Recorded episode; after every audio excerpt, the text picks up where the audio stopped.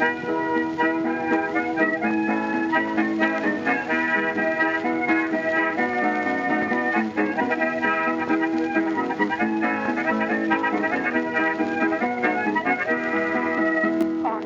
everyone, and welcome to Shot Reverse Shot. I'm Matt Risby, all right? And joining me, as always, via the miracle of satellite technology, ex cop, ex CIA, explosive. It's Ed Davis. How the devil are you, sir? I'm good, thank you. I'm. You're right. I am terrible at these tagline games. The, the I've just got it in my head because I watched the trailer for Triple X Xander Cage the other day. Hmm. That it's going to be the Triple X, but I don't think that's Xander Cage's backstory. Is it? Is it Triple X Two State of the Union? No, it's not. Um, although you know, having the three X's in the tagline would have been perfect for that film. No, this is uh, from uh, a film that you were never going to get. This one. This was a really tough one. I just thought it was a cool B movie tagline. Uh, this is from a Burt Reynolds uh, film from the late eighties called Malone. Wow. which, which sounds like something that Troy McClure might have been in. Um, but yeah, and yeah, is literally the the entire premises of, of the of the of the film. He is an ex cop who is also ex CIA. Yeah, I mean it does what it says on the tin. It's a real Ronseal tagline, isn't it? Mm, absolutely. We are at the end of the year, everybody. We've ground our way through 2016. We made it, everyone. W- Well, hang not on. everyone. not everyone made it. There's quite a lot of people uh, who perished along the way, uh, but we didn't, and we're here to kind of uh, wrap it up for you uh, in our annual uh, year in review show. We're going to talk about 2016. We're going to talk about what was good, what was bad, what happened, uh, what didn't make the grade, uh, what disappointed us, and also run down uh, our annual list of the top 10 films of the year. First of many arbitrary lists you'll be reading uh, or listening to this week because it's this it's it's the season, you know. Yeah, we're going to put a bow on it and then bury it in a hole a hundred feet in the ground and never talk about this year again. Yeah, hopefully I can I can just tip up at the end of 2017, having seen six films all year, um, and uh, just be like, cool, man, that was yeah. Why didn't I take 2016 off? That would have been so much better because you know it was a fucking drag. The place to start with to wrap this year up is actually a little bit of kind of current affairs news. Uh, not current affairs like you know freaking Syria or some shit, but like the Golden Globe nominations were out, which is a reflection of the year gone by, and they were full of surprises, weren't they, Ed? Yeah, they're probably the most pleasant surprise for me just because it's a movie that I loved and a movie that I thought, I even said on this very program, that I thought would get absolutely no attention whatsoever was The Edge of 17, which got a nomination for Best Actress in a musical or comedy for Hailee Steinfeld. Mm-hmm. And I think that augurs absolutely nothing for her hopes in the Oscars because um, it's a it's a it's a teen comedy drama. That's not something the Academy are interested in. But I just love the fact that she was is briefly, if only briefly, in the awards conversation because I thought that was absolutely phenomenal performance from her, and I'm just really really glad that someone other than me has been paying attention. Hmm. And I was being slightly sarcastic about them being uh, uh, full of surprises because this year they are grimly predictable. Yeah, I mean, there's there's like the Moonlight, uh, which is a, an amazing movie. I'm glad has been recommend, recognized. La La Land, which I haven't seen. Manchester by the Sea. I mean, these are movies that everyone expected would get nominated. So it's like uh, that. This is the the thing that always happens with awards season, which is that right before all of the awards bodies or the critics organisations, or even when the critics organisations are doing it, there seems to be this uh, wealth of possibility because there are so many movies, so many possible ways that the award season can go, so many films that could be in contention and in the conversation, and then as soon as the Golden Globes come out, it's like, oh yeah, these are like the, the five or six movies that people are going to pay attention to, and and they're good movies, you know, I've no problem with them. I am bemused by Deadpool getting a Best Comedy nomination, not because uh, I have anything particular against the movie, just the sense that uh, it's not a movie I thought anyone would pay attention to outside of the fact it was a big success. Mm-hmm. Uh, but but yeah, that one was uh, was a little bit of a surprise, as we said. Mm, yeah, yeah. I mean, we'll get to Deadpool because we're going to probably talk about it um, a fair bit in this episode because it, it did play quite a part in making 2016 2016, I guess. What are the overarching themes of 2016 in film? one of the main ones, which we have continually touched on this year, on and off, uh, is the fact that um, 2016 um, was a massive plate of dick on toast for many of the big studios and some of their more um, dependable releases, I guess, which ended up being, you know, somewhat short of the mark in terms of box office receipts. Probably the biggest one. I mean, it's hard to say really because there are some movies which you just look at and you think. I mean, we do this. We try and do this in the preview every year. Every year is to try and pick out the films that we think are just going to absolutely face plant right out the gate. Mm. Uh, and, and the one one of the ones this year that I kind of looked at, I thought I don't really think there's an audience for this. Was Independence Day Resurgence, mm. which was you know a revival of a hugely successful movie that came out 20 years ago. Seemed to be following the same path as Jurassic World did the year before, which is again bringing back some uh, cast members from the original. Although, I mean, arguably Jeff Goldblum was a bigger part of Independence Day than BD Wong was a part of Jurassic Park. But you know, the idea still kind of stands of, of this connectivity when you're essentially just rebooting a series with new technology. But yeah, even then, I think there was no interest in seeing an Independence Day that took place 20 years after people had lost interest after that movie had already augured in so much disaster porn that the USP of watching famous monuments get destroyed had been completely uh, ground down and all interest lost. And without Will Smith, who at the time the first one came out was at the peak of his powers, you know, as a as a charismatic performer. Mm. So that one definitely didn't seem like a success from the off, but even then, it was uh, it was impressive how badly it, it did. Mm. And you know, it was not alone, was it? Independence Day, um, in terms of uh, being a kind of uh, high profile, big budget failure. You know, there were quite a few of them. Some of them perhaps struggled to find an audience in a crowded marketplace. Some of them were perhaps the audience wasn't quite there in the first place. I'm thinking something like Warcraft, which uh, did pretty well overseas, you know, fell kind of on its ass in the US. Hmm, or The Huntsman, Winter's War, mm. a sequel to or prequel to a movie that did okay a few years ago, but which no one was wild about.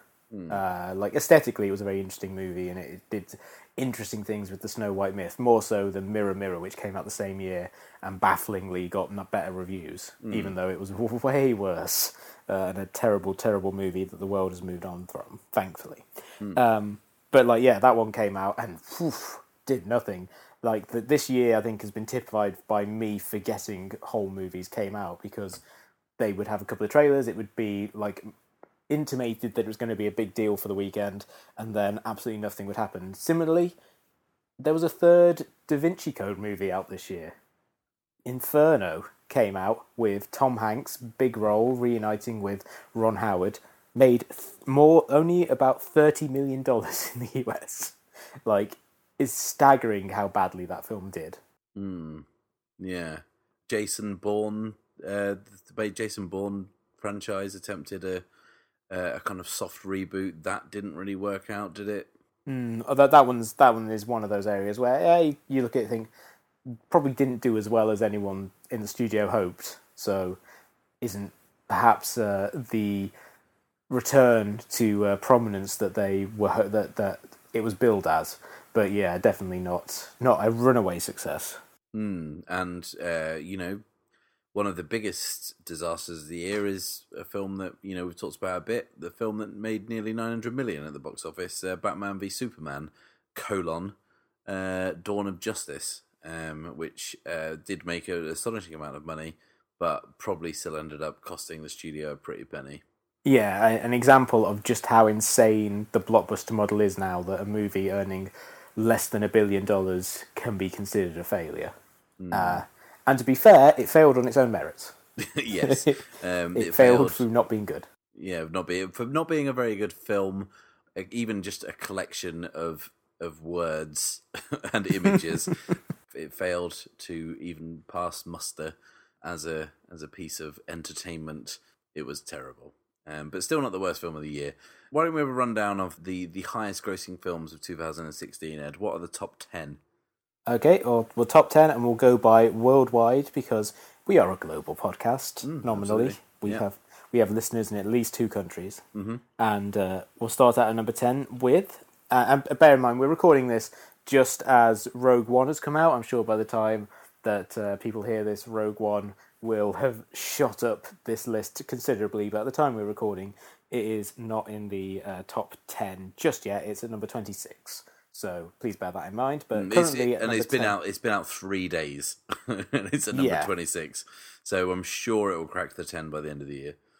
Yeah, so uh, currently the film that is going to be displaced Yeah. in a matter of days is Doctor Strange with 652.9 million. Mm, I mean, and that was a film that we at the start of the year said that if Guardians of the Galaxy, cool. They they that was a weird um, film for them to make, but they got they did a great job with it.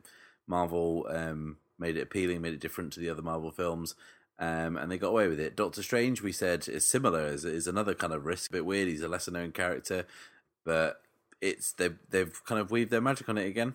Yeah, and it also seems to be following the pattern of all of their first generation films where it does okay, not spectacularly, but it establishes the character and, and much the same as like Thor or the first Captain America or Ant Man. It introduces the character, kind of establishes their place in the broader Marvel franchise and sets up the possibility for, for more success further down the line. The difference is that the benchmark for success keeps getting moved because obviously the Marvel films keep getting bigger. So while 180 million was good enough for for the Captain America and Thor, uh, and 150 million wasn't really good enough for Ant Man. Although that's still getting a sequel just because Paul Rudd's really appealing, and I think people just want to see put him in more movies. Uh, you know, Doctor Strange is currently at 220 million in the US and rising, and obviously overseas is doing really well as well. So uh, it's it's kind of another example of how well uh, Marvel and Disney have built that as a, a Marvel as a whole as a global brand that can attract people to even the most uh, potentially uh, iffy propositions. To date, I'm sure they're going to choose. There's going to be some project in the future that is going to flop horribly, but so far their winning streak, minus a Hulk movie here and there, has been pretty much unbroken. Yep, yep. No, what's number nine? Uh, another big franchise movie. A lot of these are going to be big franchise movies. It has to be said. Uh, with uh, I think only really only really two uh, three exceptions. There's, there's a few a few original-ish ideas in this. Uh, number nine, Fantastic Beasts and Where to Find Them. Yeah, that's uh, done well. That's not been out that long. Um, uh, Yeah, seven hundred and seventeen point five million. and that's going to spawn a sequels, I guess. Yeah, up to five, I believe they are. They are all in on extending the Wizarding World of Harry Potter, and uh, I believe, yeah, that they've got five planned, all of which will be directed by David Yates, who, after dallying, uh, after a dalliance with Tarzan, is back in the world of magic. Mm, yeah, I mean he's he's just found his niche now, hasn't he? And he's just happy doing that. But yeah, I didn't see it. I don't give a shit about Harry Potter. I can fuck off. I do give a shit about Harry Potter, and I didn't see it. it Right. just there's my love of Harry Potter and my complete ambivalence verging on disdain for Eddie Redmayne. And Eddie when they- and Johnny Depp in the same film is not going to uh, not going to drag you out to the theater. Yeah, it is very much like uh, what happens when an unstoppable force and an immovable object, an immovable object collide, and it is that I don't go and see a movie. Apparently, number eight, a movie that I think we'll be talking about in a little bit, is Suicide Squad, which earned seven hundred and forty-five point six million. which is 745.6 million more than it deserved because that is a piece of shit. Yeah, I think we should. Uh, there's got to be some way that we can take uh, Warner Brothers to, to court and just try and get that money out of them because that was a uh, that was a poor bill of goods. That was like ordering a bookcase and being given a shovel. You know, it was not what anyone wanted. Yeah, and the shovel is covered in shit. Um, and A used um, shovel. That's the worst. The worst uh, business idea I've ever heard. Mm, delivered by Captain Boomerang. I don't want that. Well, there's probably like uh, kind of someone in Suicide Squad called like the Shoveler or something who's just really good at digging.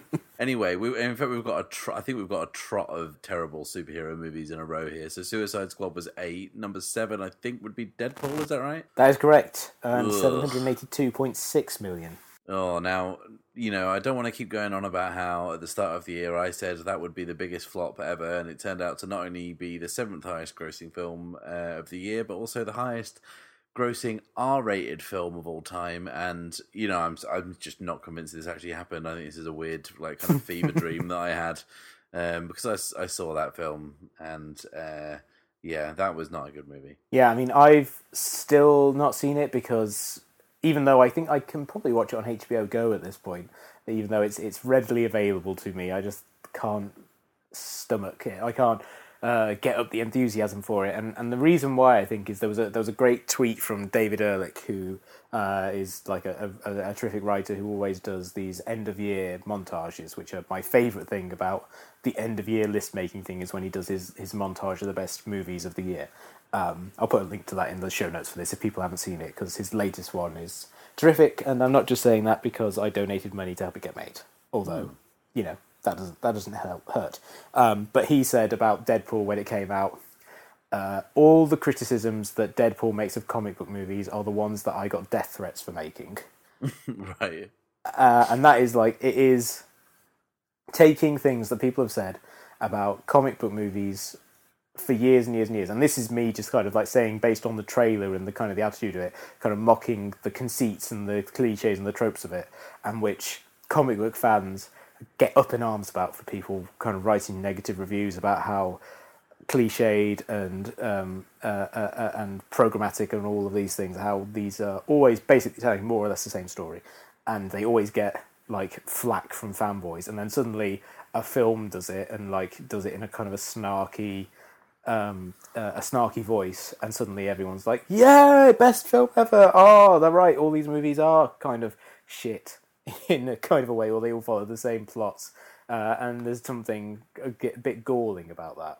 Mm, yeah, I mean, we'll get to Deadpool later in the show, so let's just move on to number six, which isn't going to get any better for our uh, superhero trio. No, um, although I guess it's a superhero quattro because there's two superheroes in it. Well, more than that, a slew of superheroes, most of which uh, no one cares about. Mm. Called and it's called Batman v Superman: colon Dawn of Justice, which earned 873.3 million.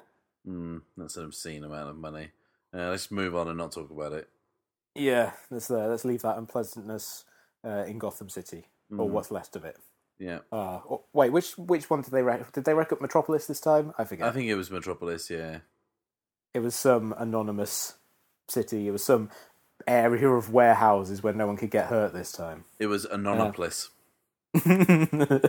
uh, number five, The Secret Life of Pets, an original movie uh, in the sense that it's not based on anything, not in the sense that it's actually. Uh, I mean, it's based on every animated movie ever. I think but, it was based on Toy uh, Story from the trailer I saw. Yeah, a little bit of Toy Story in it. It has to be said. There's a, kind of shades of Pixar to it, mm. Uh, but not necessarily in the heart and the humour. That earned 875.1 million, which mm. I mean, on the one hand, yay for originality, uh, but also uh, boo for unoriginality, unoriginal thinking. Yeah, yeah, yeah. I mean, it, it's about a pet who's the owner's favorite, and then they bring in a new pet, which uh, he gets very jealous of, and then uh, he attacks him, and then they go on an adventure because they get lost in a city, um, which sounds quite familiar to another like film that I've seen once. Citizen Kane. That I think is called Toy Story. Oh. Yeah, Citizen Kane. Yeah, I know. I didn't see that, but I, is that the Illumination Studios who did like uh, Minions? Is that right? There, yes, it's uh, from the the studio that brought you the Despicable Me franchise. Oh, um, okay. Yeah, yeah. The third of which is coming out and has Trey Parker as one of the voices, which is one of the weirdest bits of casting I've heard in a while. Like, it's not weird that Trey Parker would do a voice. Mm. It's weird that Trey Parker would do a voice in a project that wasn't originated by him and that wouldn't allow opportunities for scatological humour. Well, actually, no. it wouldn't allow for extreme scatological humour. Yeah, yeah. Maybe we will. When it actually comes out, it won't be him. He would have been cut out by that point, um, and been replaced by someone uh, less egregious. Uh, unless Ty like, Burrell. Ty Burrell. Yeah, yeah. I think he's a cuddly family favourite the top four of our list of highest grossing films of 2016 all belong to the same studio, don't they, Ed? Yeah, Disney, who have had a quite frankly astonishing year. Last year, Universal had broke the record for the the studio that earned the most money in a given year, worldwide and domestically. And Disney saw that and said, "Right, we're having that. We're taking that record." And they have taken it. They've knocked it into a cocked hat with uh, their four, currently four. And I'm gonna, I'm gonna say, by the time that, uh, by the time that uh, Jools Holland's Hootenanny airs on New Year's Day, New Year's Eve, uh, it'll be the top five movies of the year. Will all be Disney movies. Uh, starting, but currently there's four of them. Starting with The Jungle Book, which earned 966.6 million. Mm, that's a lot of money. Yeah, yeah, that's a good movie, but like, yeah, that's It a is. lot. That is a lot.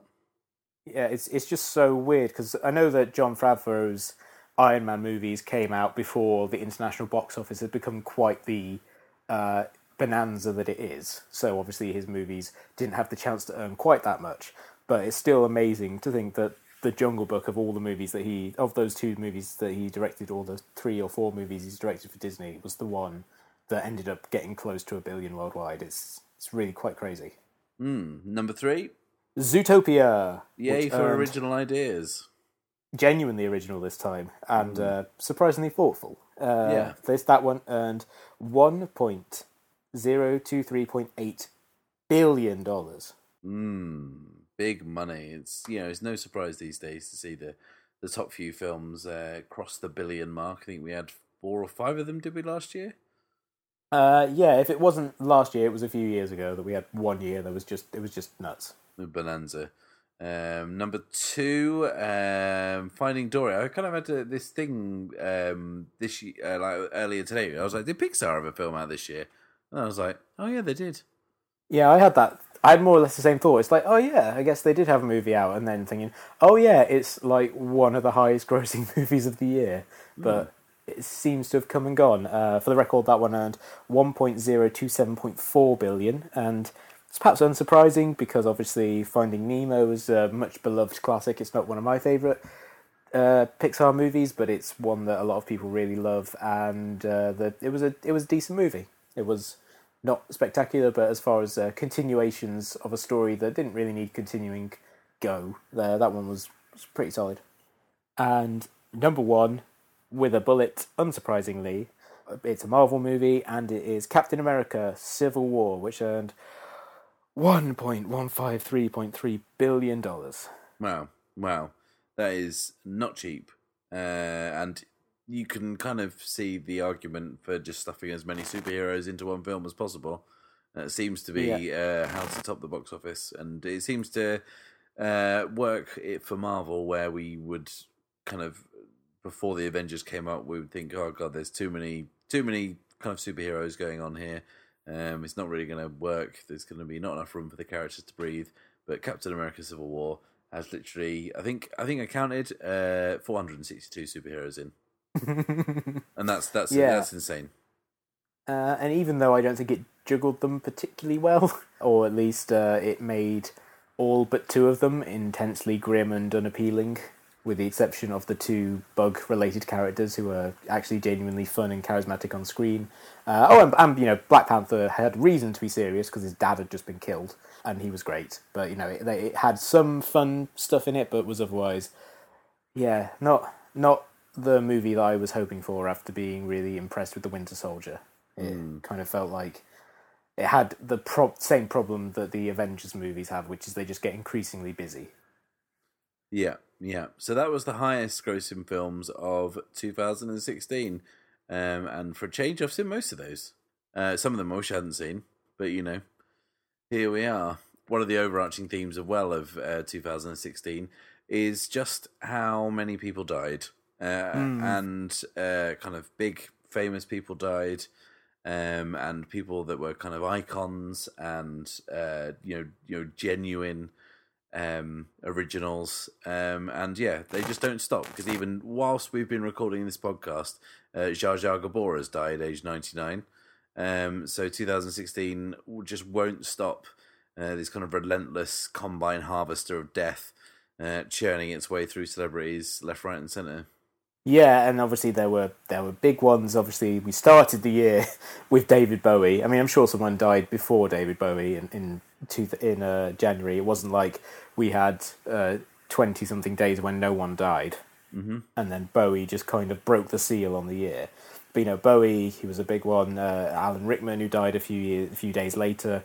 Prince, uh, you know, was a, was a huge one. Uh, Fidel Castro, obviously much missed. Um, you know, there was a, a just this slew. Garry Shandling, I'd forgotten Garry Shandling died, mm. which uh, was was really sad because obviously he was he was hugely talented. But of all of the many people who died this year, I think the one that still makes me still really hurts, uh, which is weird because I didn't have a, as intense an attachment to his work as a lot of other people who died this year, like like Victoria Wood um, or um, Caroline Aherne, yeah, whose whose work was kind of very formative for me.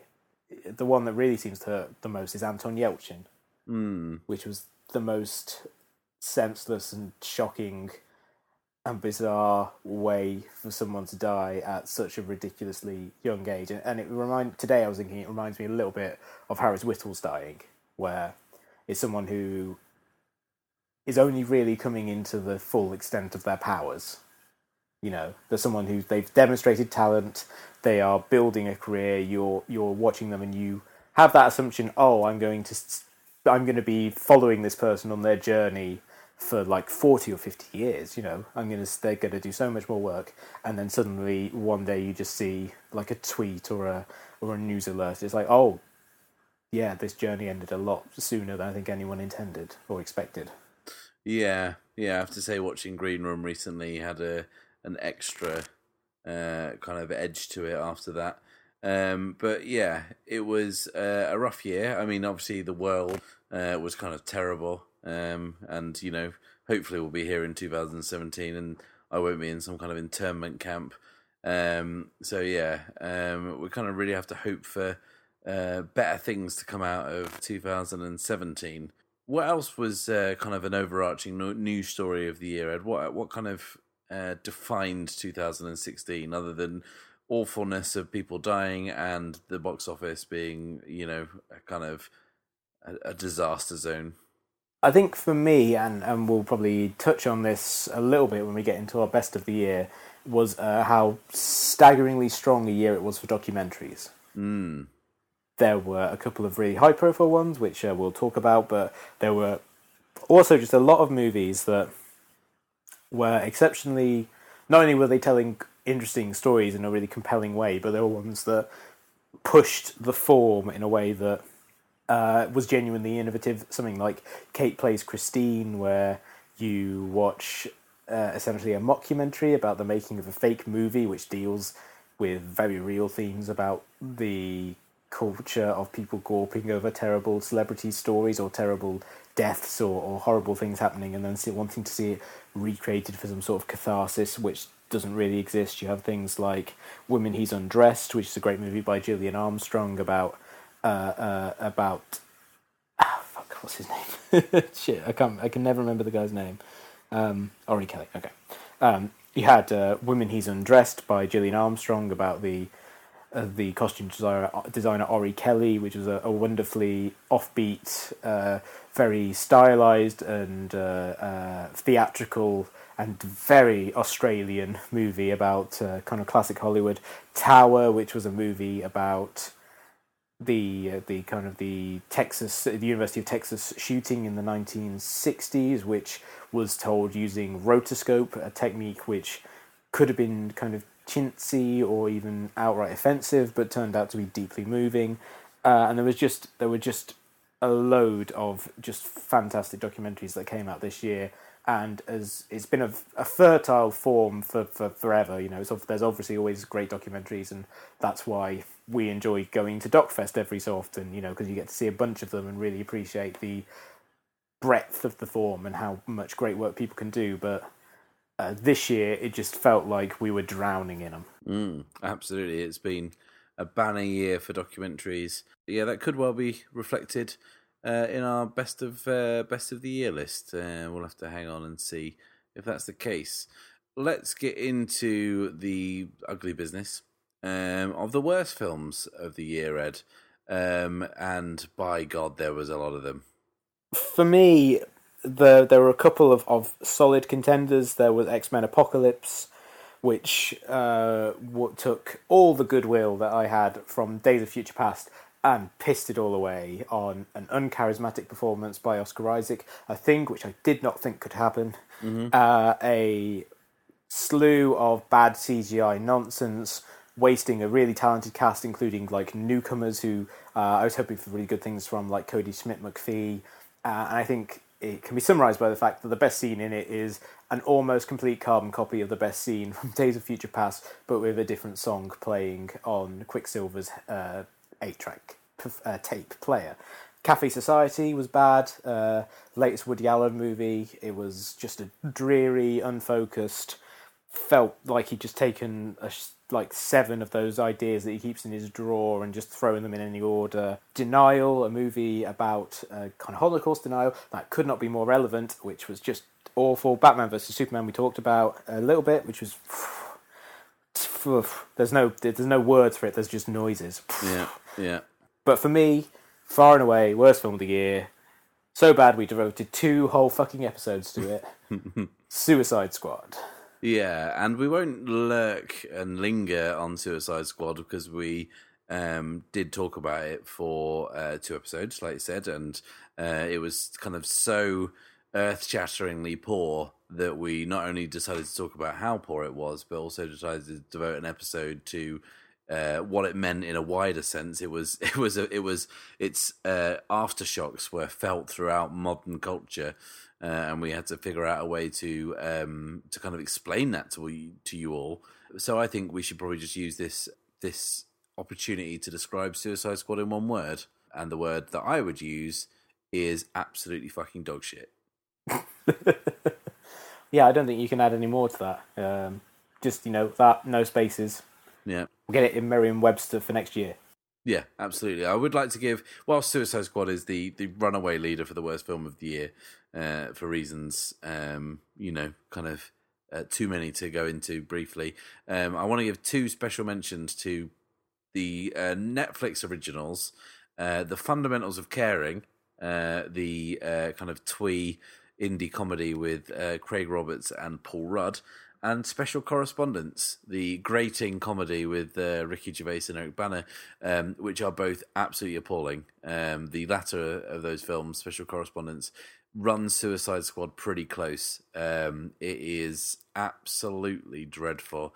Um, the uh, kind of limpest, lamest, flattest comedy, uh, in inverted commas, uh, that you will ever see and yeah, with with two, uh, you know, a, a, script that was clearly written in a week, and you know, made with a cast that seems to have been good and somehow assembled behind this shitty idea. Appalling, absolutely appalling, and yeah, two two uh, big stinkers for Netflix original films. Yeah, I mean, when did it all go wrong for Ricky Gervais? When did he become the Netto Adam Sandler? I think it's when just all Americans kept telling him he was a genius. I think that yeah. was part of the problem, to paraphrase Stewart Lee. Uh, but yeah, I mean, the problem is you've got someone who made The Office um, and is integral to The Office, and there's not really any way around it. To kind of talk about The Office, it, it is actually a masterpiece, and it's you know it's so influential and so perfect in a way. Um, but yeah, everything else he's done since then um, has been you know kind of I ranged from kind of mediocre to thoroughly unpleasant. Yeah, I was thinking about this the other day. His career is actually almost the inverse of Adam Sandler's, but they both ended up at the same place, which is making terrible movies on Netflix that no one pays any attention to, other than the like opening salvo of like incredibly hilarious and entertaining bad reviews, mm. which is that Adam Sandler never really good. Like you couldn't point to his you couldn't point to maybe his early stand up or his, his stuff on SNL. You could say, okay, that was that was entertaining and that people have a certain nostalgia for him. But he wasn't like a critical darling at any point. He didn't make anything where you could point to and say that's an un- that's an unabashed masterpiece. Yeah. But he was such a commercial force that you couldn't argue with the fact that he he made all these films and got paid huge amounts of money because they made huge amounts of money. And you know, at a certain point, the money dried up and he had to go to Netflix. And like Ricky Gervais is like you point to his stuff. You know, started out uh, Office hugely acclaimed, Extras was was reasonably acclaimed, and then in his case it was he was never a commercial force in any respect. You know, every time he tried to headline a movie, no one no one showed up. But you know, for him at some point, the critical acclaim dried up, and he makes Derek, you know, and stuff for Netflix. And I just find it very interesting that they both ended up at exactly the same point, but at least one of them made studios hundreds of millions of dollars along the way. Mm, yeah, absolutely. So yeah, those are the worst films. Um, before we get into talking about our favourite films of the year and the best films of the year, should we give a bit of a shout out to the films that were kind of disappointments, the ones that the ones that let us down? Yeah, sure. I mean, the one that uh, springs to mind straight away because it's one that I keep forgetting I've seen. It was so forgettable, and it shouldn't have been. Was Billy Lynn's Long Halftime Walk? Um, I'm a big fan of Ang Lee. Uh, I know you are as well. We did a whole episode about his mm. his work, and even though uh, he has made films that haven't resonated in the past, you know, they've at least had moments that are interesting. And although there is one sequence in Billy Lynn's Long Halftime Walk that is is great, which is the halftime show itself, in which uh, its themes about the way in which war and the experiences of soldiers are commodified and ter- and, and resold to the public, and, and all of the actual horror of war is drained out in celebrations of empty patriotism, is all explored in a way uh, that is really fascinating and visceral, and soundtracks by a couple of really good Destiny's Child songs, which is all all good for me. That's stuff that's uh, completely within my wheelhouse. The rest of it was just so dreary and drab and a waste of really talented actors. Didn't do anything, uh, and I was I wanted it to be because because when I saw it, it had already flopped. Mm-hmm. It had already been written off and was exiting theatres as fast as you could carry it. But I was I was hoping it was going to be uh, an underrated or a, a misunderstood masterpiece, and it's just miss it's just a misfire in mm. every way. For me, my biggest disappointment of the year was Richard Linklater's "Everybody Wants Some." Uh, mm. exclamation mm. mark! Um, exclamation mark! Uh, two exclamation marks there for emphasis, I guess. But yeah, it was uh, you know build uh, Richard Linklater, you know one of you know our favorite directors. Um, a, spiritual sequel to Dazed Confused. Um, college kind of fraternity uh, hijinks, and you know guys playing baseball. Those things, you know, that's all stuff that I enjoy. Um, and you know, it's in my wheelhouse to use a baseball term. And uh, yeah, it's not very good because uh, unlike Dazed and Confused, everyone in it is deeply unlikable. Mm. Um, on the basis of them being like massive pricks. Um, there's kind of like a weird Porky's vibe to it, which I'm not sure is intentional, but it kind of comes across.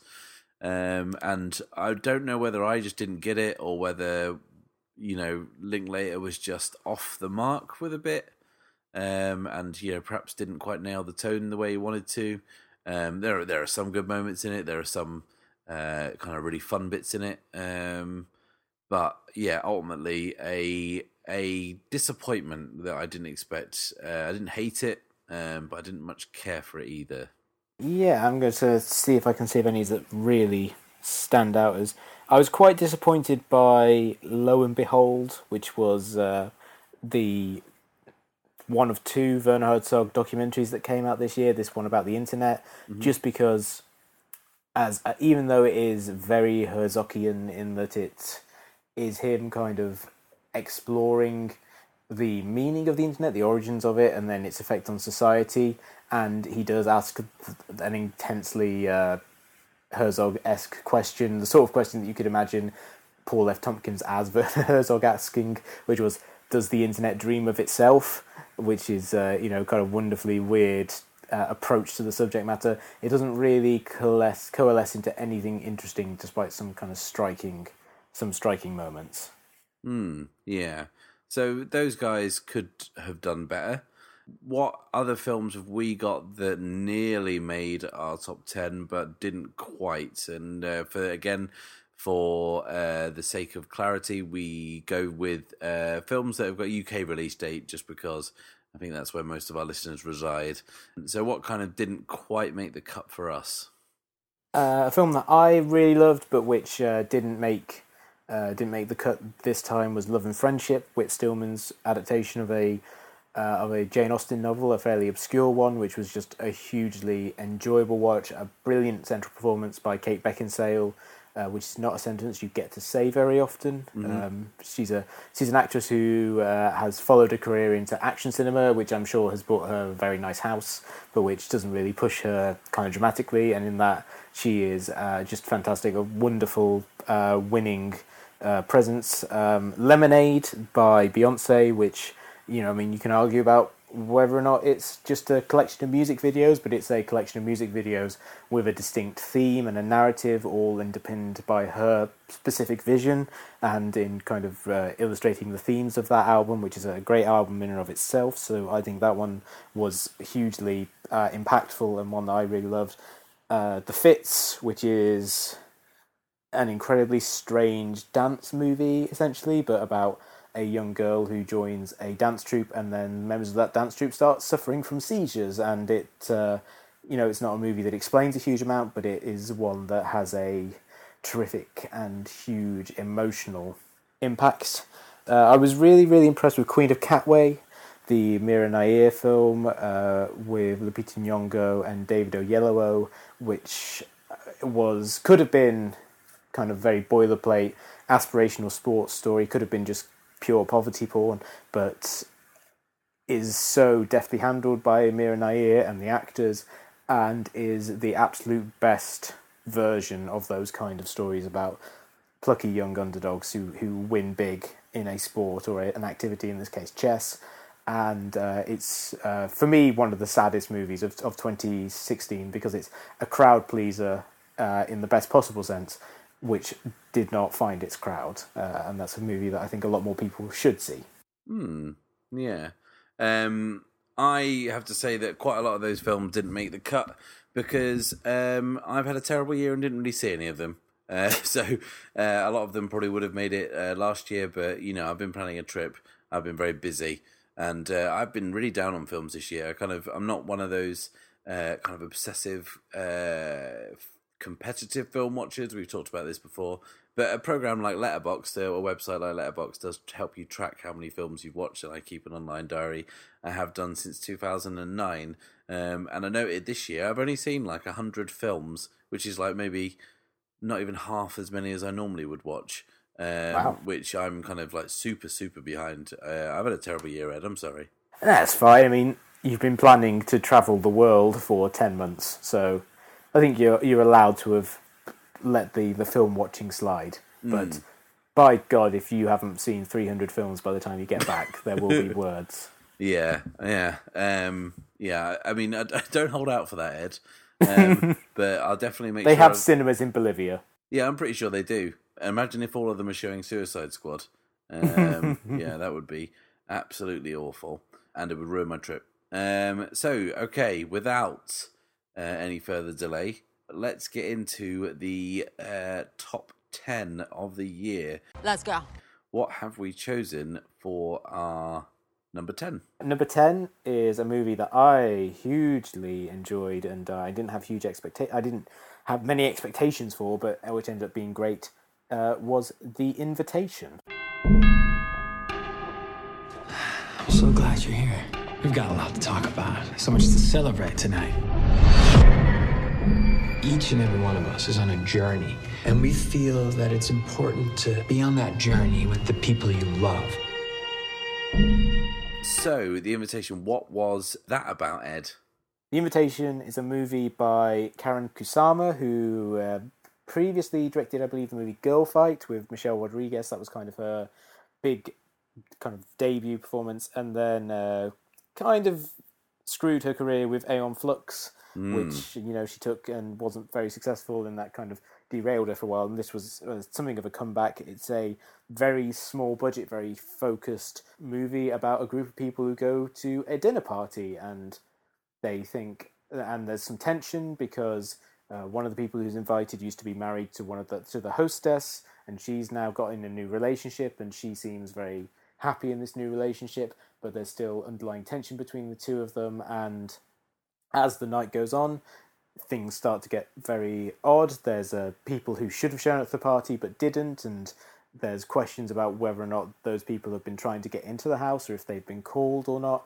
And it takes a very simple premise. It takes something that uh, requires nothing more than a good script and actors and, and beautiful cinematography, and transforms it into this incredibly unnerving and disquieting movie about human relationships and the messy fallout of, of breakups, basically. And uh, it's a hugely impressive film. It reminded me a lot of a movie from three or four years ago called Coherence, which did a similar thing with an even smaller budget. And uh, it's, it's basically it's proved to me that I really like movies about dinner parties that go awry. Mm. Who is in that film, Ed? Anyone? Anyone famous? There is one person who I think is famous to uh, to you and I, which is John Carroll Lynch. Right. Yep. Sure. So I mean that that is someone who is not famous at all, who but who is a great character actor, and that is basically the level of of performance in it. People who have been in a lot of different things. Oh, um, Michael uh, Huisman, who is uh, most famous for being uh, Daario on uh, Game of Thrones. Daario number two. Yes, Daario number two, uh, like Becky one and Becky two in Roseanne. Yeah, yeah. Uh, so yeah, so he's in it. So there's lots of people who are kind of familiar faces, maybe haven't headlined a movie before, uh, but who are like hugely talented, and so you they're people who are who are in most things dependable, but because now the focus is on them, are allowed to do more interesting work. Mm, which is always good. What's our number nine film, Ed? In a very different direction, both in terms of tone, plot, budget, uh, and uh, commercial success, because we've already mentioned it as one of the most successful films of the year, was Disney's Zootopia slash Zootropolis. We've made you a little care package to take with mm-hmm. you. And I put some snacks in there. This is Fox Deterrent. Yeah, that's safe to have that. This is Fox Repellent. Okay, the deterrent and the repellent, that's all she needs. Check this out. Oh, for goodness sake. She has no need for a Fox taser, Stu. Oh, come on. When is there not a need for a Fox taser? Yeah, we. I mean, we talked about this earlier in the year. We were both very uh, taken by this film, and I kind of didn't really know too much about it. I'd seen the trailers, and I was like, okay, yeah, it's a you know a city full of animals or whatever. But then I remember some, seeing someone pitch it on Twitter as it's uh, Black Lives Matter, the movie with animals. And I was like, well, that's actually a pretty kind of decent and succinct way of summing that film up. Yeah, I mean, obviously the uh, the racial undertones of the movie are surprisingly well handled. I think the idea of society being composed of people who have uh, long standing reasons for distrust between them how difficult it is then to form a kind of a civil society around that and the difficulty of that uh, and trying to have sympathy towards pretty much all sides except of course the inevitable villain.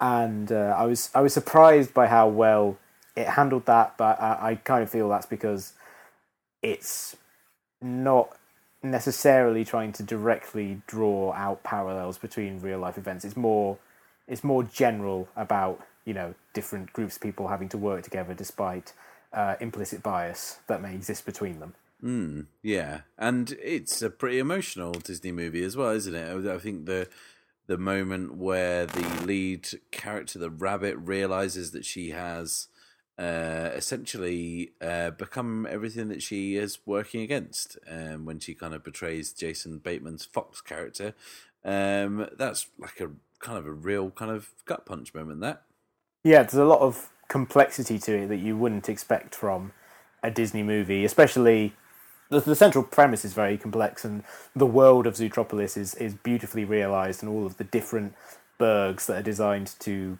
kind of allow different uh, different kinds of creatures to coexist in, in their natural habitat is uh, beautifully realized. I particularly like the town for all of the small animals, which uh, turns Judy Hopps into a kind of uh, Godzilla-like creature as she's running around them uh, and it's just a, a, you know it's it's complex and it's uh, in its setup and in how it handles its action sequences are all kind of very intricate. But uh, the emotional and uh, social and political complexity of it was something I was uh, was definitely not prepared for.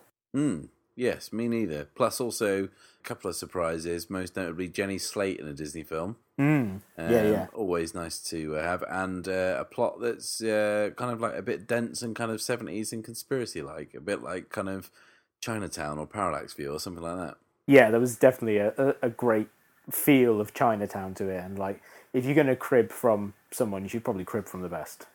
Yeah, so a kids' movie uh, using animals to tell a parable about racism, plus retread the storyline of Chinatown. Um, I mean, uh, Rango did it a few years ago. That retread the uh, the story of uh, Rango of uh, Chinatown, but not really with the same um, kind of social commentary. Um, but yeah, Zoo. I think Zootopia is obviously the better title for it. We've been through Yeah. this before, um, so we'll go with that. But you know, that's uh, a pretty kind of pretty kind of uh, good film from Disney, and I think that um, not really something that's going to be sequelized, is it? I don't. I, well, um, how I don't know how they manage that. I guess it's a world that's big enough that you could try and retell stories in it, but yeah, I think it, they would be they would be silly to do so from a story perspective, but stupid not to from a money perspective. So I think it probably will happen. Um, you know, if if Frozen's getting a sequel, then Zootopia's probably going to get one at some point. Mm, yeah, yeah. Good point. Good point. What do we have at number eight, Ed? a very different movie. um, it is the technically first movie from The Lonely Island, Pop Star, colon, Never Stop, Never Stopping. Listen to this, homies. We can upload your entire album to fridges, washer dryers, blenders, and microwaves across the country. You could do that? Yes, nerd. It's just Wi Fi jibber jabber. It's not a big deal. This is that next, next, next, man. I told y'all Deborah's a genius. It's true. And it is also pronounced Deborah. Deborah. Oh, that's very cool. What's the origin of that? Uh, I believe Deborah? And I say technically first because although they did the movie Hot Rod many years ago, that was from a pre existing script that they were then given and kind of worked on separately. This is whole cloth, a movie from The Lonely Island. This is by far the daftest movie on the list, but it's yeah, it might be the most fun.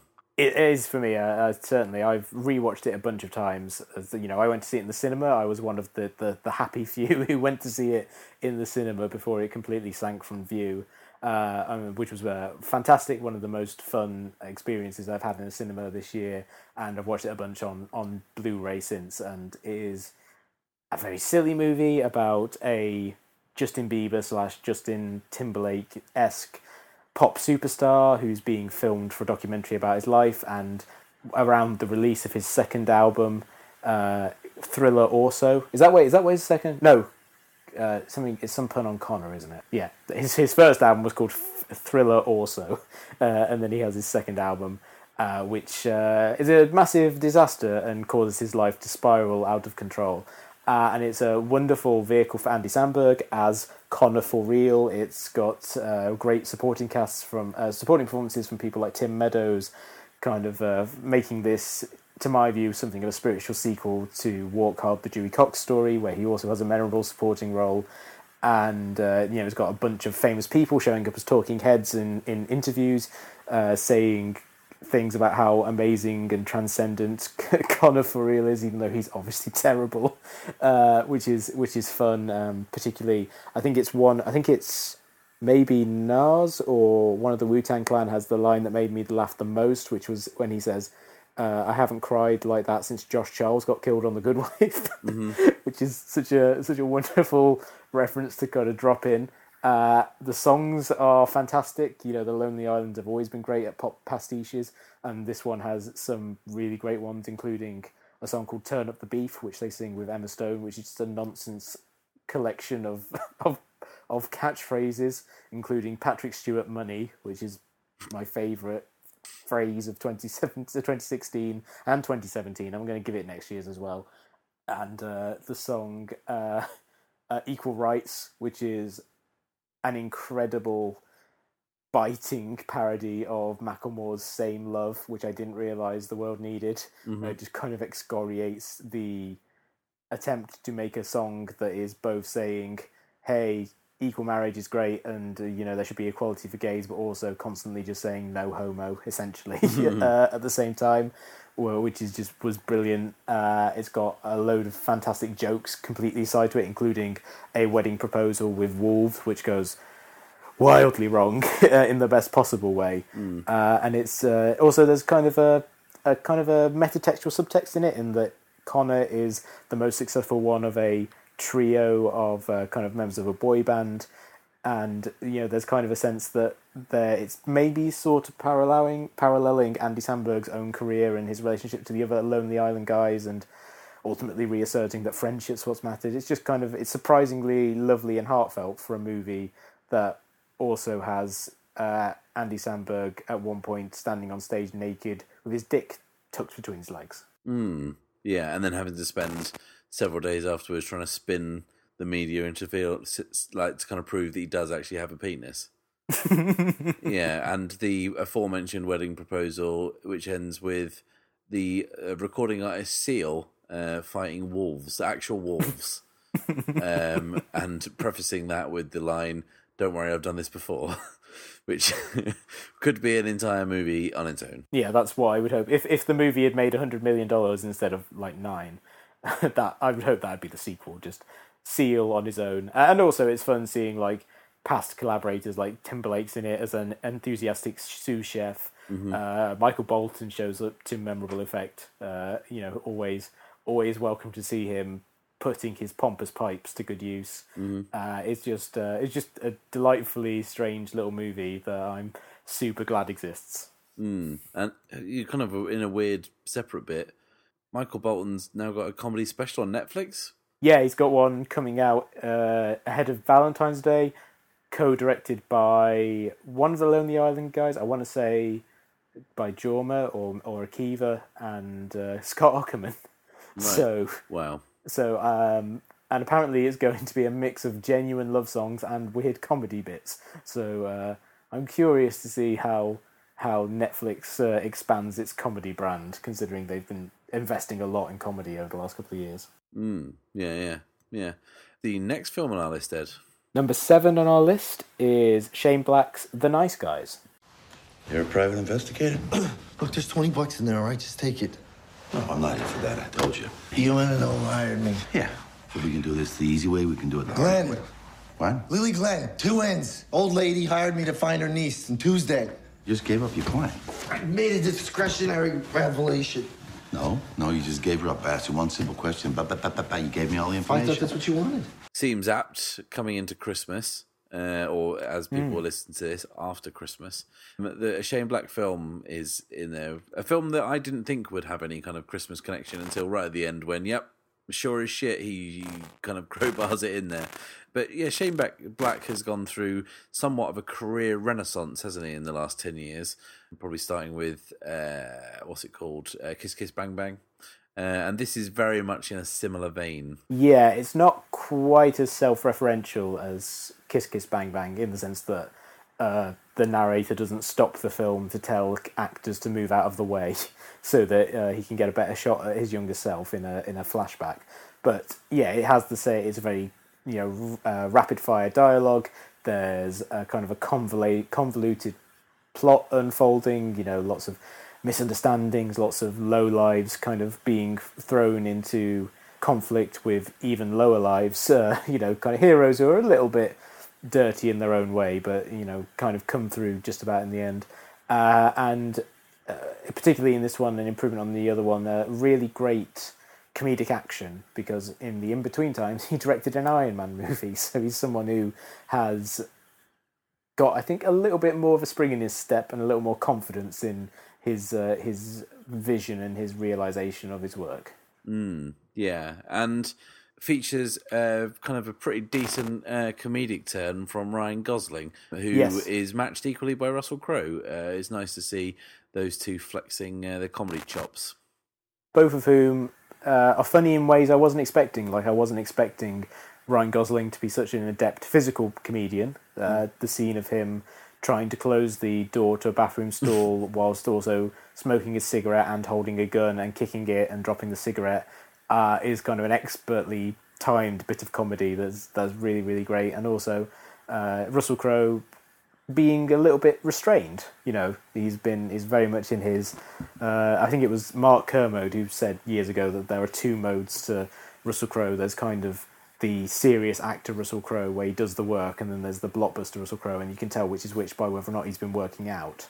And this one, he's you know he's very much in his slubby. Uh, serious actor doing the work bit, but playing in a lighter register, where kind of a more uh, light-hearted vein, and it works really, really well. Even though his job in the movie is to brutalize Ryan Gosling in a really horrible way, well, at least uh, initially.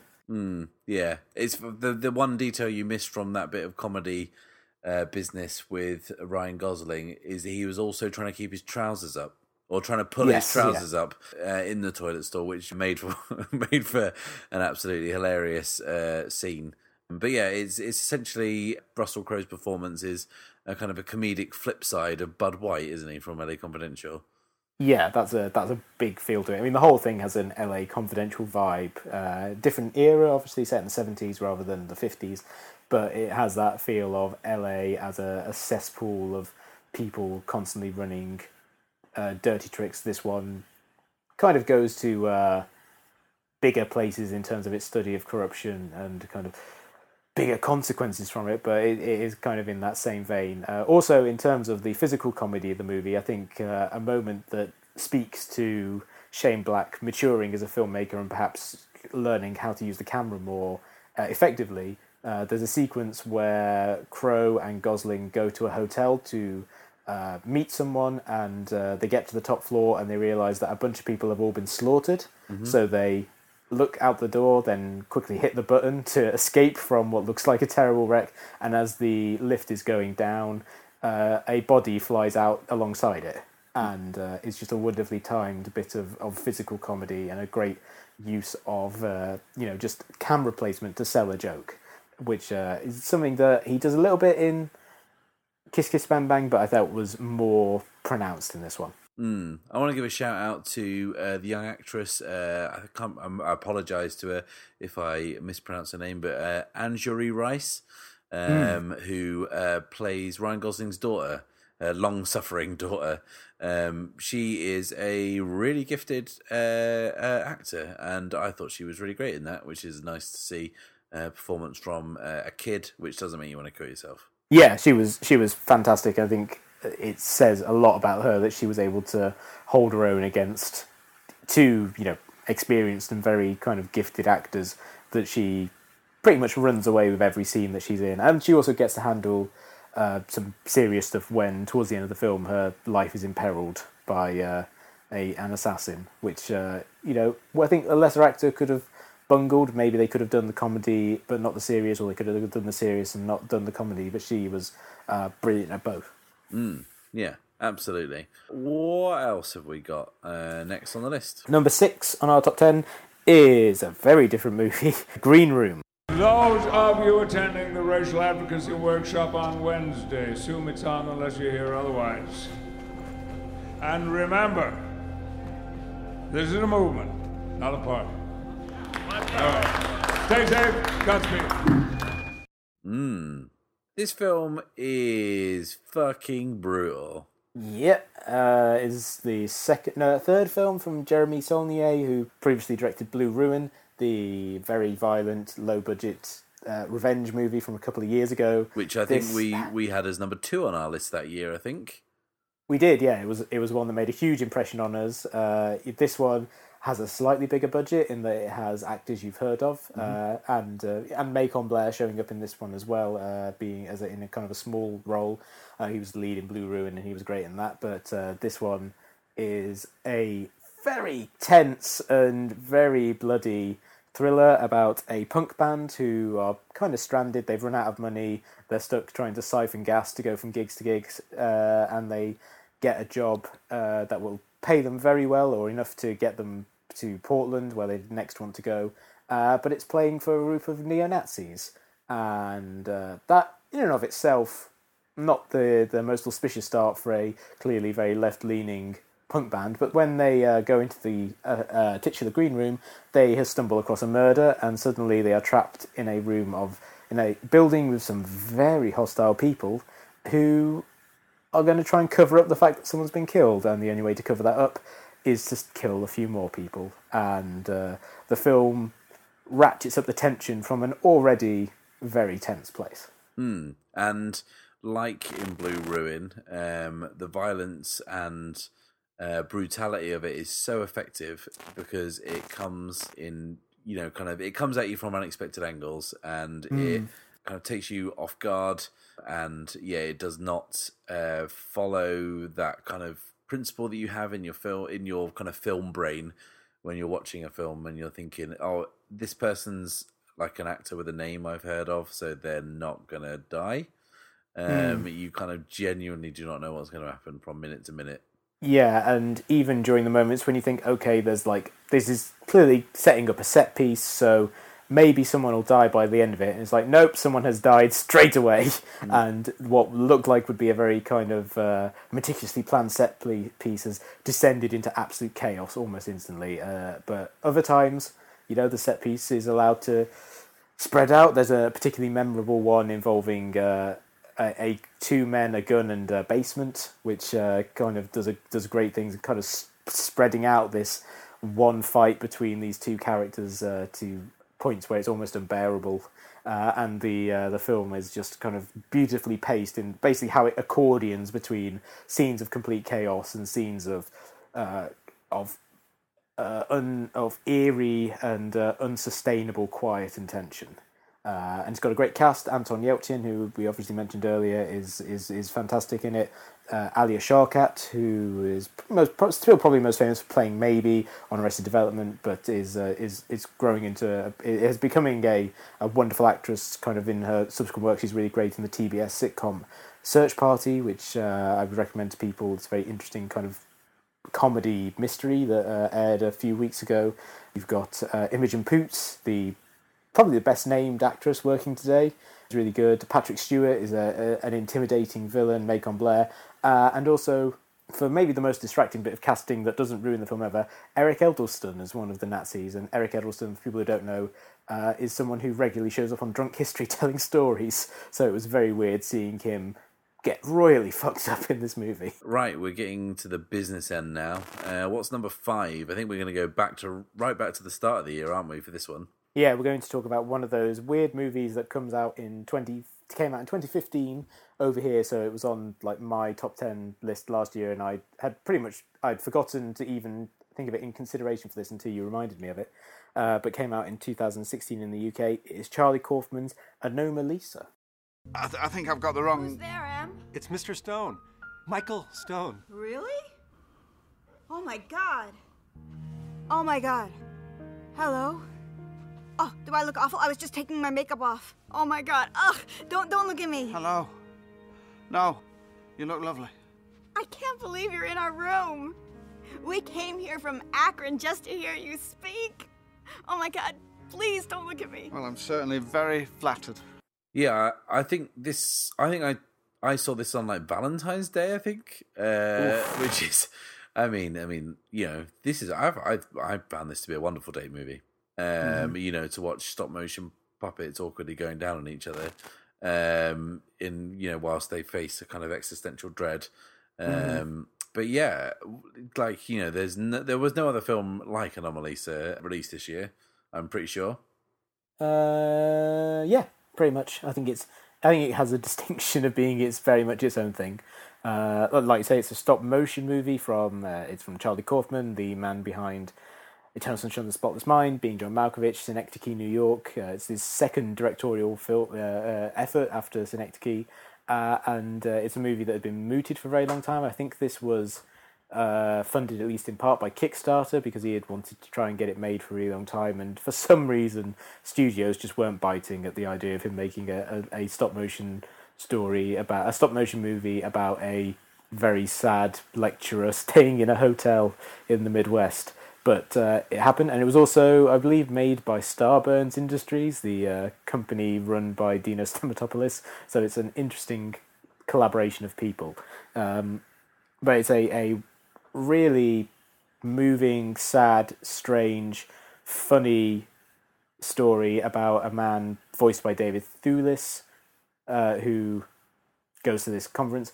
And the conceit of the movie is that every other character in the movie is voiced by Tom Noonan, the uh, great character actor. Every character in the movie, man, woman, child, they all have Tom Noonan's voice. Uh, except for one character in the movie who is voiced by Jennifer Jason Lee, and because he hears a different voice, he is drawn to her, and so the movie is this at times very endearing, at other times crushing film about depression and loneliness and isolation, and about the fact that this guy, over the course of it, of, of you know his life, has reached a point where he can't really experience anything anymore, or he can't really connect to people anymore. When he finds someone that he feels like he actually can connect with, and the the movie kind of unfolds from there uh, in ways which are um, you know surprising uh, and strange and sad in the way that only Charlie Kaufman's work is.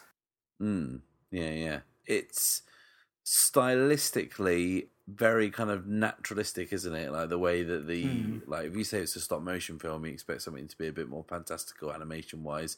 Um, this is uh, a kind of drab um, Midwest hotel business conference with middle aged spread uh, participants being kind of fairly kind of mundane and ordinary and ugly, and it's yeah, and just not something you would expect uh, to see when going to see an animated film at the cinema. Yeah, it's it's a fascinating approach to it, and in that respect, it's almost the exact in reverse of Synecdoche, New York, which was a movie that uh, you know had kind of very small budget by by most standards, and then just kind of invented a kind of huge fantastical world uh, with those limited resources, and then you know this you know animation where the possibilities for what you want to realize grow exponentially.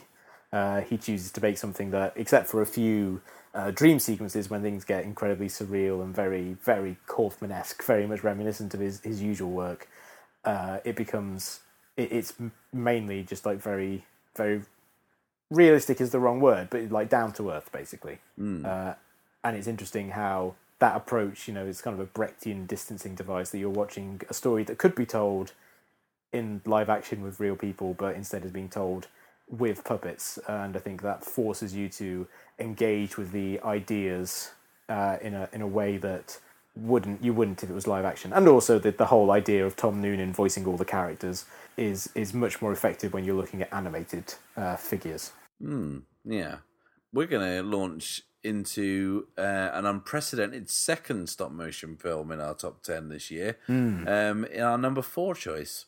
Yes, Kubo and the Two Strings. It could be a trap. Mm. Allow me. What? It's not a trap if you do it? Stealth is my middle name. You don't even have a first name. Don't worry, I got this.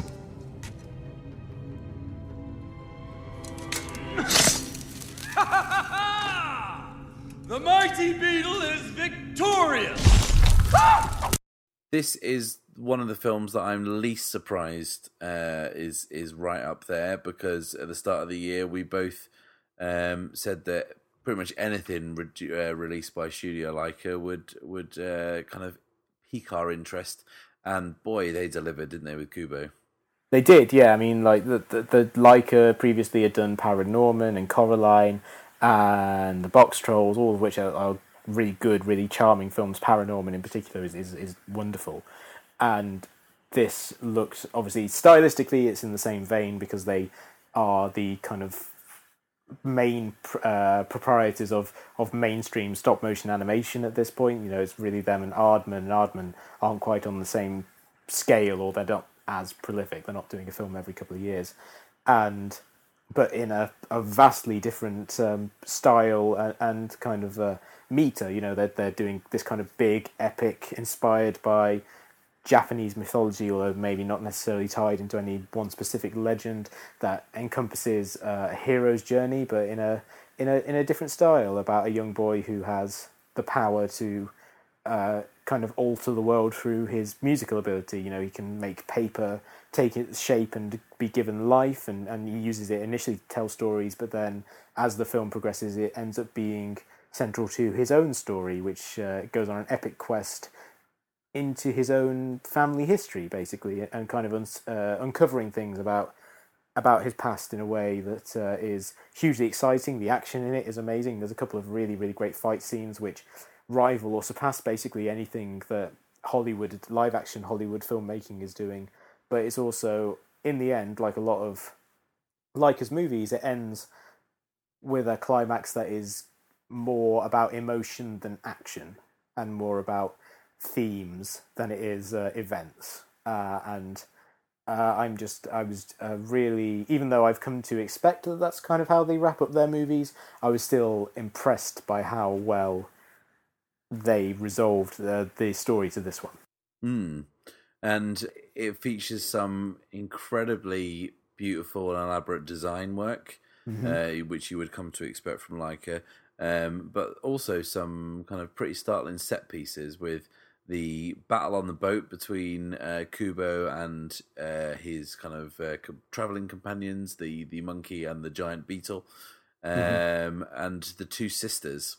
Yes, who are very terrifying. Uh, they're just these floating, still-faced, magical horrors that pursue the characters for much of the movie, uh, and they are they are. Uh, in many ways, reminiscent of, say, Studio Ghibli's work. There's a little bit of no face about them from Spirited Away, but uh, even more eerie because they're voiced by Rooney Mara in stereo. Mm. So it's like there's something about it that's especially especially weird. But um, yeah, I think that it is also in in many ways like their most Ghibli esque movie uh, in that it is this beautiful fantasy that's also about helping a character deal with some incredibly heavy and complex and uh, mature ideas. Hmm. Yeah. I wonder whether it might be kind of too strange for really little kids to get on board with, but I think um, slightly older kids would absolutely love the the world of Kubo and, and the imagery and um, yeah, just uh, some of the, the kinetic action and and uh, yeah, the kind of the different take on the hero's quest, which is kind of you know revolves around a, an instrument and a plectrum.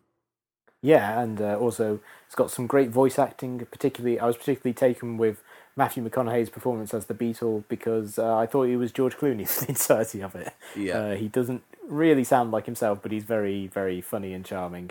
And uh, yeah, it's uh, a, a wonderful, wonderful piece of work. Like uh, uh, haven't set a foot wrong for me so far, and uh, I'm glad that they their mo- either their movies are doing just well enough to keep the studio running, or the fact they have they are owned by like a billionaire who's just happy to keep making movies. I'm glad that their their business model allows them to continue making these these wonderful little gems. Hmm, absolutely.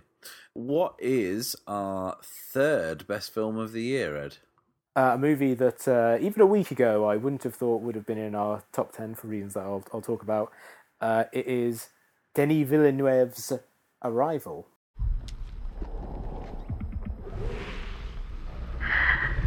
Louise. I am Louise. What is that? Is that a new symbol? I can't tell. Dr. Banks? Hey, hey, hey, what are you doing? Yeah, Are you fine. insane? They need to see me. Taking off her hat, Metro. Dr. Banks. Is it okay? The risk of contamination. They need to see me. Dr. Banks. She's walking towards the screen. Yeah, and, and not his arrival, should we say?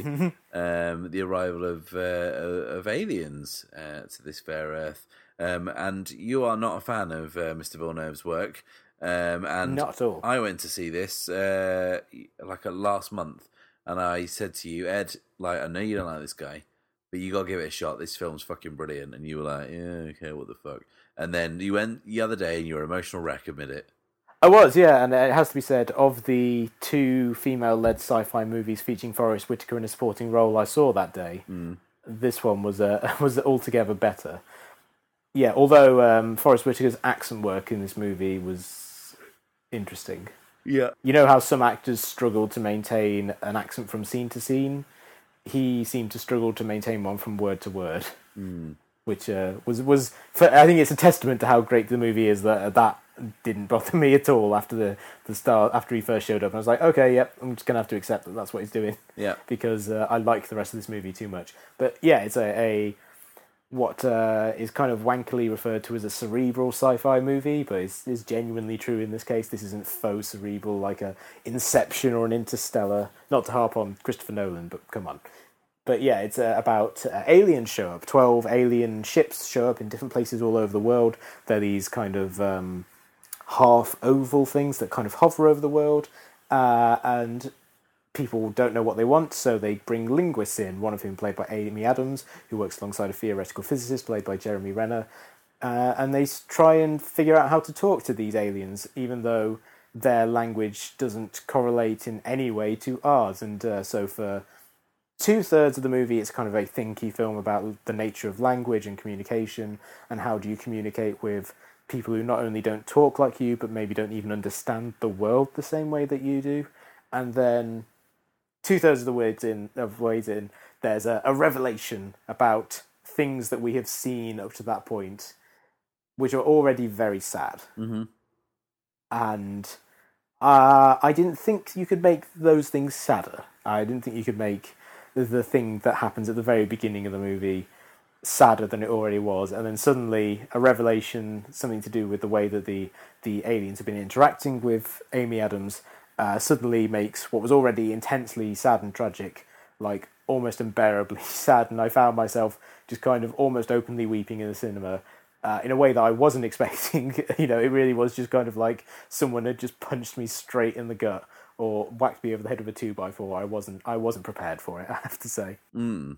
It's a film about an alien invasion uh, where the film isn't really about the aliens; it's about us.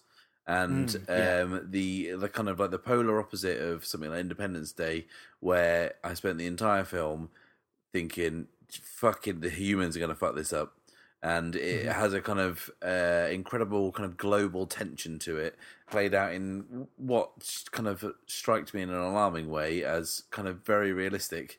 Of like essentially, uh, twelve mysterious objects will turn up in you know, and we won't know what's going on, and someone's going to get panicky and push the button. Yeah, and it, it weirdly, it, in particular, one plot point involving uh, two characters watching a little bit too much uh, internet news Mm. felt uh, felt very resonant for this year. Uh, people acting out of fear and being manipulated by the media.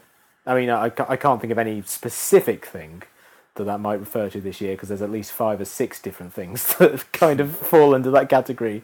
Um, but like for a movie that's based on a short story that's that's old and obviously was in development for a while, and uh, it was weird how many of the, the, the moments in it felt to really connect to this particular year. But uh, the ending in particular, you know, I mean, the idea of like people need to work together and learn to communicate, and you know, that's the only thing that's going to save us, is uh, something that could be very trite. It could be very easy to say, but uh, I like the fact that the movie makes that feel urgent and uh, like something that truly, truly matters. You know, the idea that people can come together in uh, in a time of need and, and, and do something incredible. Uh, and uh, it's it's it's it's a, you know, it's a great movie. Uh, I can't I can't deny it. Uh, Denis Villeneuve is uh, one for four with me now. he managed to do one that that really works, um, and I think it's because the film, the story is kind of as austere and lean as his style.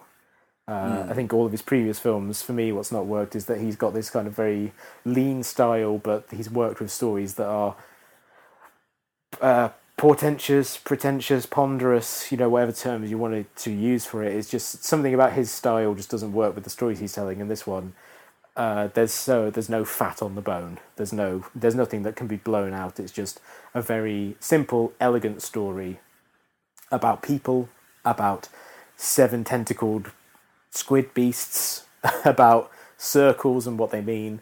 That um, is uh, like just huge. It's just beautiful. It's just a really beautiful movie, and I fucking hate that he made a good movie. Mm. but I can't And deny to, it. To call back to last week's episodes, uh, I haven't believe can't believe I haven't made the connection between um, Forest Whitaker being in this and uh, Saw Gerrera's Truth Squids, um, which you know seem to have uh, crossed over. Maybe Arrival's part of the Star Wars universe. Who knows? I think that you'll now be first in line for Mr. Villeneuve's Blade Runner um, sequel, um, which I, I believe is is in the pipeline for next year. Um, I'll be first so, in line yeah. to watch the blooper footage of Harrison Ford punching Ryan Gosling in the face. Okay, yeah. Um, well, you know, you'll have to fight me out of the way first, Ed. um, cool, man. Getting down to business. Um, what have we got at number two? We are uh, well, we're ending the year with two great documentaries. Uh, the first of which was the second O.J. Simpson project of the year, uh, and I mean it's hard to judge which of the two is better, but I, I, I responded to this one quite a lot. It is Ezra Edelman's O.J. Made in America. If you're a black man in America, you're fighting our war. Ooh, cinnamon, where you gonna run to? the reality of black America and white America. Two totally separate worlds. For us, OJ was colorless. This is without doubt the longest film will ever that will ever appear on a shot reverse shot top ten. Um, fair Most to likely. say, clocking in at what like four and a half hours was it? Uh, I get the feeling it's longer than that. I think it's like maybe closer to eight. Eight hours, shit, man, that flew by. Those eight hours, um, and yeah, I mean, technically, it's a film. It got shown in in cinemas, at film festivals, and so on and so forth. Um, and like our kind of number one choice, this uh, seems like a film for this particular year. Yes, and uh, it's a movie that is long because it needs to be long because it takes a long view. It's a movie that is about the O.J. Simpson murder. You know, the, the fact he, in all likelihood, killed two people in in 1993, and it is or 1994, sorry, and but it explains um, why that trial was such a sensation, and it's to do with things like the Great Migration that took place in the early part of the 20th century, which saw millions of black people leaving the South because of Jim Crow uh, and repression to settle in places all over America, including LA. The response to that of the white people who are already in LA, the creation of the LAPD as and the formation of it uh, and the sh- the shaping of it as a virulently racist institution in many ways, and and that creating uh, understandably a huge amount of distrust and anger between the police and the communities that they nominally serve and protect, but mainly oppress, um, and how that that anger filters through to the the OJ case, but also about OJ as a, a unique nexus point of um, race and gender and celebrity, and the idea of OJ as a uh, sportsman who, unlike Muhammad Ali, who was unashamedly black and never hid it, as a, a man who uh, transcended race in that he basically wanted to be white uh, in the interpretation of him that is offered up by the movie and, and you know tried to blend into white society and deny everything about the fact that he was black until he was accused of murder and uh, kind of tried to play that up. Uh, and it's it's it's amazing that a documentary nominally about the OJ Simpson trial is like maybe devotes like two or three episodes to it, and the rest of it is about what led to that, what happened afterwards, uh, and this stra- this very strange pop cultural event and the reverberations of it that have kind of gone out into the world since. Mm, yeah. And it was the second O.J. Simpson project for the year. The first being The People versus O.J. Simpson, the Mm. um, the TV show that had no right to be anywhere near as good as it as it turned out to be. And I seem to remember uh, me on recommends one week saying this is quite a trashy show, but I'm enjoying it. And then uh, eight weeks later saying that is absolutely emotionally devastating. Yeah, I mean both uh, both that and the OJ Made in America do a great thing of, of, of kind of keying into what made the trial so sensational and such a a, a captivating thing for, for people both then and now, which is why there's two projects about it, uh, two lengthy TV series projects or, or film projects about it. But the thing about it is they both end in a point of saying, you know, this is a story about a very sad and strange figure, about a man who uh, won, uh, lost by winning, essentially. You know, he was he won the case. He wasn't sent to prison, but uh, his life was completely destroyed through his own actions, obviously. But uh, yeah, the the interesting the fall of someone who had been such an iconic uh, American figure for so long to being uh, kind of pilloried for uh, doing a terrible thing, uh, and it's a uniquely American tragedy in that respect. Hmm. We won't kind of uh, spend too long talking about it because we did dedicate a whole episode to this film um, earlier in the year. Um, and if you want to know more about that, uh, this film in particular, go back and check that out. So we are kind of at the number one film of the year. Ed, you've already said it's a documentary. Um, which will make it the second documentary after Searching for Sugar Man a few years ago uh, to top our annual list. What is it? It is 13th, the documentary by Ava DuVernay. The 13th Amendment to the Constitution makes it unconstitutional for someone to be held as a slave. There are exceptions, including criminals. The loophole was immediately exploited. What you got after that was a rapid transition to a mythology of black criminality. So, uh, undoing some of the ill will towards Netflix that was caused by Ricky Gervais and Paul Rudd.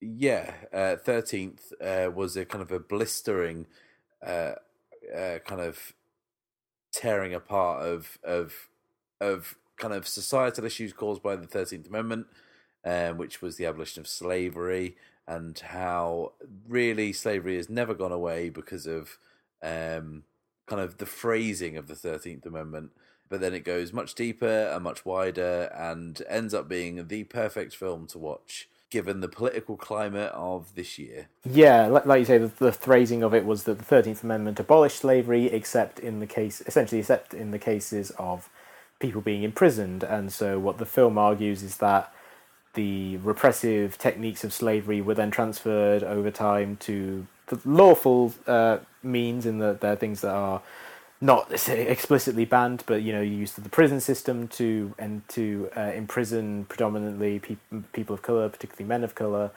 to disenfranchise them of their right to vote, to place them under control, uh, the restriction of voting rights, and it's uh, a for a film that is relatively short. I think it clocks in at under two hours. It is a kind of a blisteringly fast run through the you know the entire racial history of the United States since the Thirteenth Amendment, uh, and it does an amazing job of drawing out parallels between the civil rights movement and Black Lives Matter, uh, between lynchings and the endless, horrifying stream of police-involved shootings that have occurred over the, the over the years, and it does so in ways which are kind of angry, decidedly and un, unambiguously angry about them, but also clear-eyed about the struggle that is ahead in order to try and conquer these things, the fact that any uh, fight for liberty and freedom is, is long and difficult and, and fraught with setbacks,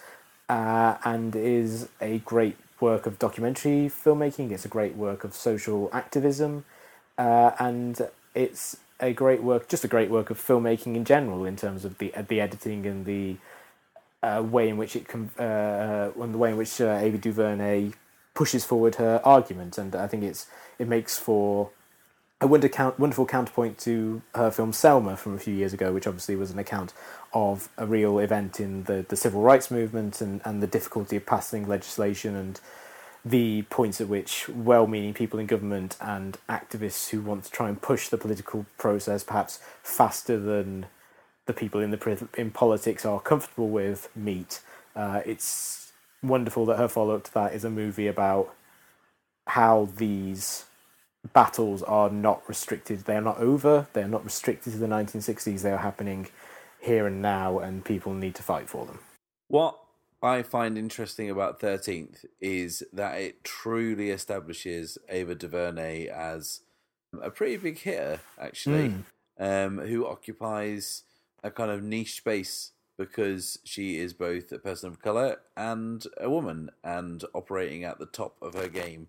And is unusual because she is constantly in the, in the news being talked about as someone who is being offered things or is circling things or who people are chasing. Mm. and that is very unique. Uh, maybe maybe only Kathryn Bigelow uh, is somewhere near that in terms of female directors.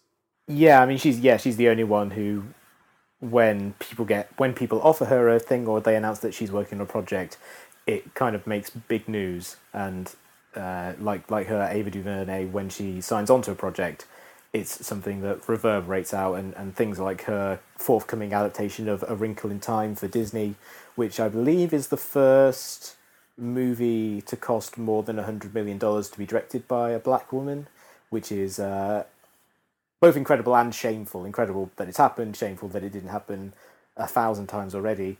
Um, but uh, you know, she is she is in the upper echelon, I think, of, of directors, both in terms of her talent, but also in her impact. She has used her the improved visibility that was given by Selma and by the shameful snubbing of Selma at the Oscars a few years ago to you know give voice to uh, kind of um, advocate for things through social media and through interviews and things like that. But also she has used it to uh, you know advance in the film industry. To you know her name's out there, so she's going to take meetings and you know make things happen. Uh, and that's very difficult for, for, for women and people of color to do. And the fact that she has been able to kind of kick the door in uh, is incredible and a wonderful thing to see.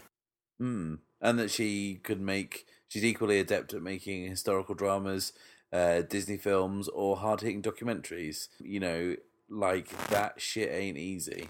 Mm, yeah. So uh, I'm hoping that, uh, you know, she obviously makes many more films to come and they're all brilliant. And uh, I'm just. I, I am really in awe of, of 13th. It's a film that I constantly feel like I should rewatch because it's so exhilarating, whilst also being wary of it because it's so depressing. uh, and I haven't watched it since the election, so I don't know how how it will play now. But certainly, watching before the election, it was uh, something that was both exhilarating and uh, heart stopping in terms of uh, making you realise what the stakes are for for for for the world, for America in particular. Mm, absolutely. It's a tough watch, incredibly depressing watch, but it is a vital watch. It's on Netflix, and you know, I kind of fully expect that to be in with the mix with the best documentary Oscars, or has that already been decided? That that kind of shortlist. Uh, I think there is a shortlist been announced, but I haven't seen it. I would be.